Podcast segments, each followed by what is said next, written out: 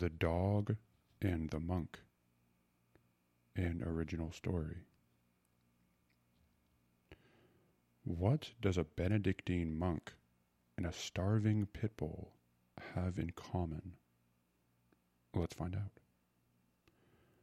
Once there was a peaceful seminary on a hill, so far in the middle of nowhere that even the IRS had never heard of it.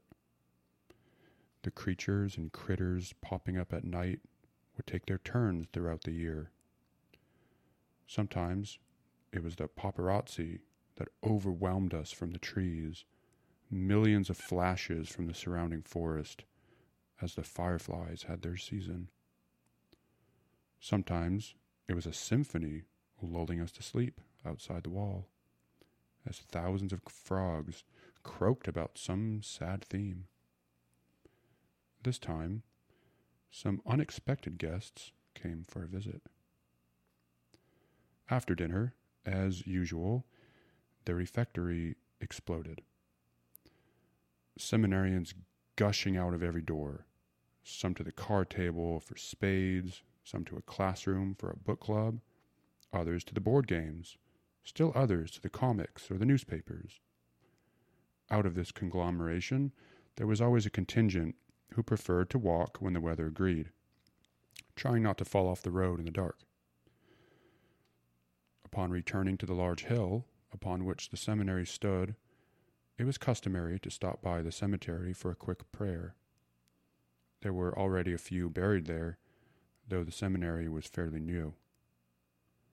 One night, instead of praying for the dead, some seminarians ended up praying for their own lives. Instead of finding a lifeless cemetery, they found two dogs, each half alive or half dead, depending on what they were doing there. One of the dogs was a pit bull, the other was some kind of Labrador, but they were both so thin that between the ribs and the hips, they were barely wider than your hand. Their ribs, needless to say, were about all that seemed capable of holding them together. Surprisingly, they were both calm and friendly. No indication at all of sizing up a menu of appetizers.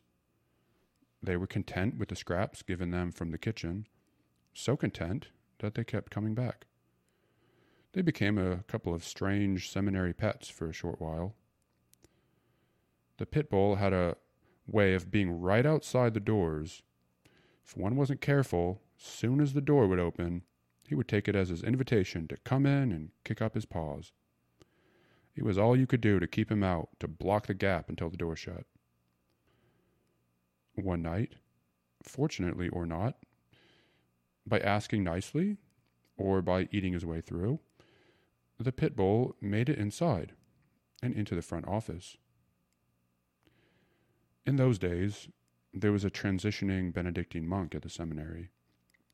He helped with giving guidance and confession to the seminarians, as well as teaching them Latin. Perhaps there is a stranger meeting that could happen in an office than between a monk and a starving pit bull, but I can't think of one. The Benedictine was busy answering mail when he turned and saw the animal. Spontaneously, he asked, What are you doing here? They don't belong here.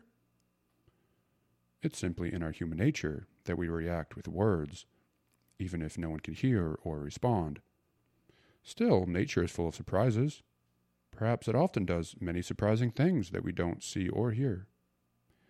This was way beyond that. The dog actually returned the question to the monk, asking, What are you doing here? Aren't you a spiritual being? You don't belong down here with us material creatures. You want me to go outside? Well, you go to heaven then. And just like that, the monk woke up. He had returned to the monastery this past year. It was about 3 a.m and soon they would all be lining up to go before God on behalf of all the church. Home is where you find the family, heaven is where you find God, and God is more found in a monastery than anywhere else. This monk is, in fact, going to heaven, and he is as close as possible to it in this life.